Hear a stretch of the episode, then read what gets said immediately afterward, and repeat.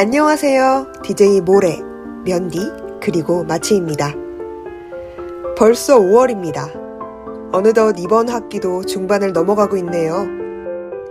뉴스 뽀개기도 벌써 시즌2의 절반을 넘어 달려가고 있는데요. 오늘의 뉴스 뽀개기는 조금 특별합니다. 한 명의 DJ가 글과 녹음을 모두 하던 이전 화들과는 달리 시즌2에 모든 DJ들이 참여했는데요. 오늘은 DJ 모래의 기사를 DJ 마치와 면디가 읽어드립니다. 2022년 5월의 둘째 주, 검수원박 입법 절차 마무리, 다주택자 양도소득세 중과 유예, 유퀴즈 정치 편향성 논란에 대한 세 번째 뉴보 시작합니다.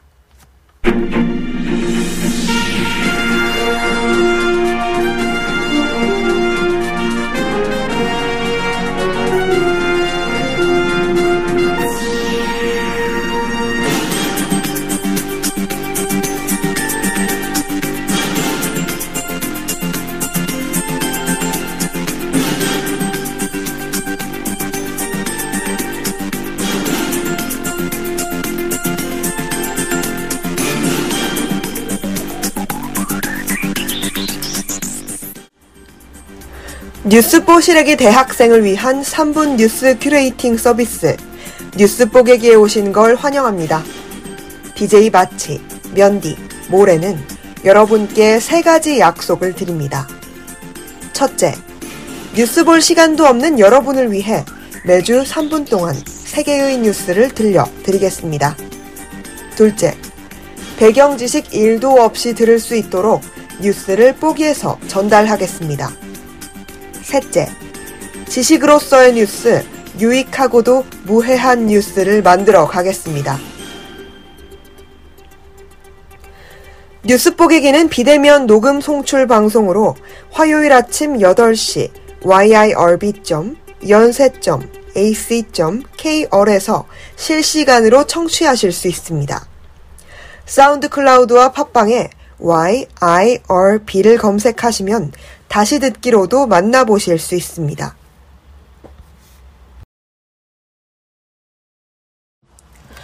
검찰 수사권 완전 박탈, 이른바 검수 완박을 위한 법안 개정안에 공식적인 입법 절차가 모두 마무리됐습니다. 수정안이 제시된 이후 여야의 치열한 공방 속에서도 신속하게 완수된 이번 법안 개정이 어떻게 이루어졌는지 오늘 뉴스 뽀개기에서 그 과정을 빠르게 살펴봅니다. 검수완박을 위한 법 개정 절차의 핵심은 검찰청법과 형사소송법의 개정이었습니다. 지난달 30일 검찰청법 일부 개정 법률안의 수정안이 찬성 172표, 반대 3표, 기권 2표로 국회 본회의에서 가결됐습니다. 당초 개정안은 검찰의 기존 수사 대상이었던 6개의 범죄를 부패범죄와 경제범죄, 총 2개의 범죄 중으로 축소하는 내용을 담았습니다. 다만 수정안에서 부패범죄, 경제범죄 중으로 명시됐던 부분이 부패 범죄, 경제 범죄 등으로 조정되며 검찰의 수사 범위가 일부 확대됐습니다. 또한 선거 범죄의 경우 올해까지는 검찰이 수사권을 가지게 됩니다. 형사소송법도 이날 국회에서 개정 절차를 밟았습니다. 검찰청법 개정안이 의결된 직후 박병서 국회의장은 형사소송법 일부 개정 법률안 대안을 국회에 상정했습니다. 국민의힘은 검찰의 별건 수사 금지 규정 등이 담긴 해당 개정안에 반대하며 지난 검찰청법 개정안 상정 때와 마찬가지로 필리버스터를 이어갔습니다. 그러나 더불어민주당 역시 임시 국회 회기를 또 한 번 하루로 단축하는 전략으로 이를 무력화했습니다. 형사소송법 개정안은 사흘 뒤 열린 국회 본회의에서 찬성 164표, 반대 3표, 기권 7표로 가결됐습니다. 국회 문턱을 넘은 두 개정안은 같은 날 오전 10시에서 오후 2시로 연기된 문재인 전 대통령의 임기 마지막 국무회의에서 최종 의결이 이루어졌습니다. 국민의힘과 검찰은 시위를 벌이며 문 전 대통령이 거부권을 행사할 것을 요청했지만 회의를 주재한 문 전 대통령은 현재 검찰이 국민의 신뢰를 얻기에 충분하지 않다며 해당 개정안을 공포했습니다. 이에 따라 검찰 수사권 분리 입법은 모두 마무리되었고 오는 9월부터 검찰의 직접 수사권은 대폭 축소되며 검찰의 별건 수사 역시 제한될 전망입니다.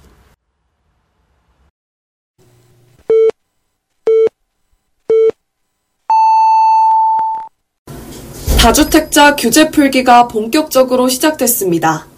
윤석열 정부는 임기를 시작한 오늘 10일부터 1년간 다주택 주택에 대한 양도세 중과를 면제합니다. 국회를 거치지 않고 시행령 개정만으로 추진이 가능해 윤석열 대통령의 공약 중 가장 먼저 현실화됐다는 평가입니다. 지금까지 2주택자는 기본 세율에 더해 20%포인트, 3주택자는 30%포인트씩 양도세율이 중과됐습니다. 이에 따라 양도세율은 2주택자는 최고 65%, 3주택자는 75%까지 높아졌습니다. 윤석열 정부의 양도세 중과 배제 방안은 무거운 세금 부담을 한시적으로 경감시키기 위함입니다. 이에 따라 다주택자는 조정 지역에서 기본 세율로 주택을 처분할 수 있습니다. 다만 혜택을 받기 위해서는 주택을 2년 이상 보유하고 오늘부터 잔금을 치르거나 등기를 이전해야 합니다. 중과 배제를 통해 일반 과세 대상이 되면서 장기 보유 특별 공제 역시 가능해집니다. 이에 따라 주택을 3년 이상 보유한 다주택자는 양도차익의 30%까지 공제받을 수 있습니다. 당초 해당 방안은 내일인 11일부터 시행될 예정이었으나 대통령직 인수위원회와 기획재정부의 논의 끝에 정부 출범 당일인 오늘로 시행이 앞당겨졌습니다. 정부가 이처럼 신속하게 제도를 추진하는 것은 보유세 부담 기준일인 6월 1일 이전까지 다주택자가 매물을 내놓도록 유도하겠다는 전략으로 보입니다. 보유세 부담을 느끼는 다주택자들이 집을 매물로 내놓게 하여 집값을 안정화하겠다는 것입니다. 이에 대해 전문가들은 양도소득세 중과 배제를 기점으로 주택 매물은 증가할 전망이지만 대내외 상황에 따라 부동산 시장이 안정되는 효과는 제한적일 수 있다고 밝혔습니다. 정부는 유예 기간으로 1년을 제시했지만 보유세 부담 기준일이 6월 1일이기 때문에 매수 흐름은 실질적으로 오늘부터 한 달이 채 안 되는 기간 안에 끝날 가능성이 높다고 점쳐지고 있습니다. 단기간 내에 주택을 처분하는 것이 현실적으로 어렵고 다주택자가 수도권 이외 지역에 위치한 일부 주택만 내놓을 가능성이 높다는 지적도 나옵니다. 그러나 윤석열 정부가 인수위 시기부터 부동산 세제 개편과 관련한 국정과제를 발표하며 다주택자에 대한 세금 중과를 대대적으로 개편하겠다고 예고한 만큼 앞으로의 정책 방향은 유지될 전망입니다.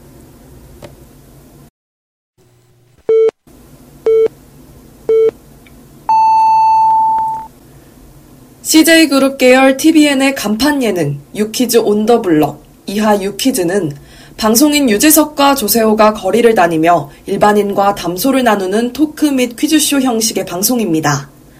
그러나 코로나19의 여파로 야외에서 일반인을 무작위로 인터뷰하는 대신 사전에 섭외된 인물과 스튜디오에서 대화를 나누는 형식으로 변화했습니다.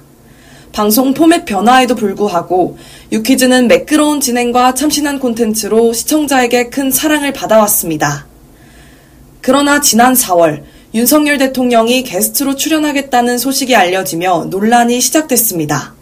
당시 당선인 신분이었던 윤석열의 유퀴즈 출연 소식이 알려지자 다수의 시청자들은 해당 프로그램에 정치인이 출연하는 것이 부적절하다는 반응을 보였습니다. 그러나 논란을 뒤로 한 채 윤석열 대통령의 출연분은 지난 20일 예정대로 방송됐습니다. 이후 한 매체의 보도를 기점으로 논란은 새로운 국면을 맞았습니다. 해당 매체는 문재인 전 대통령 역시 유퀴즈에 출연을 문의했다가 정치인이라는 이유로 거절을 당한 바 있다고 보도했습니다.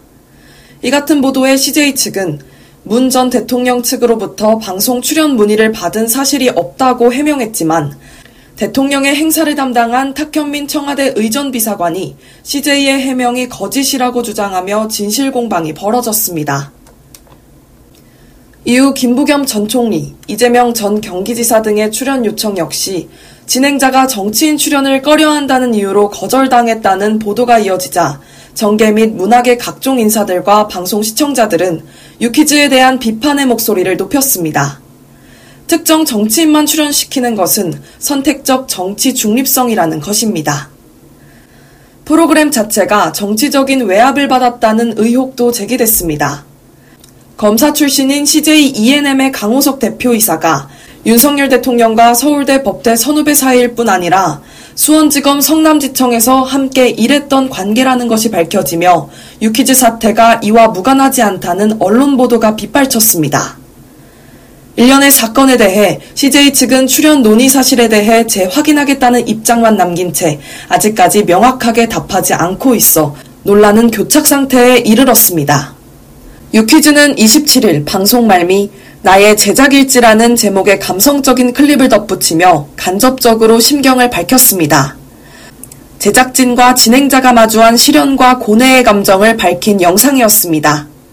심각한 정치 편향이라는 비판에 직면한 유퀴즈. 이제는 유퀴즈와 CJ 측의 합리적인 설명, 책임감 있는 해명이 필요한 시점입니다.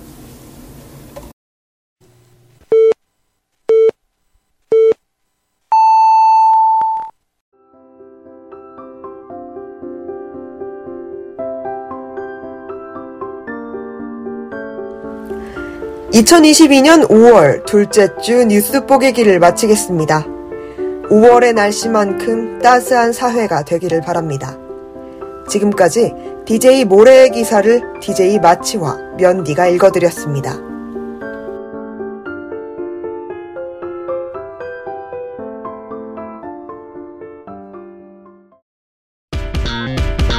내가 지킨다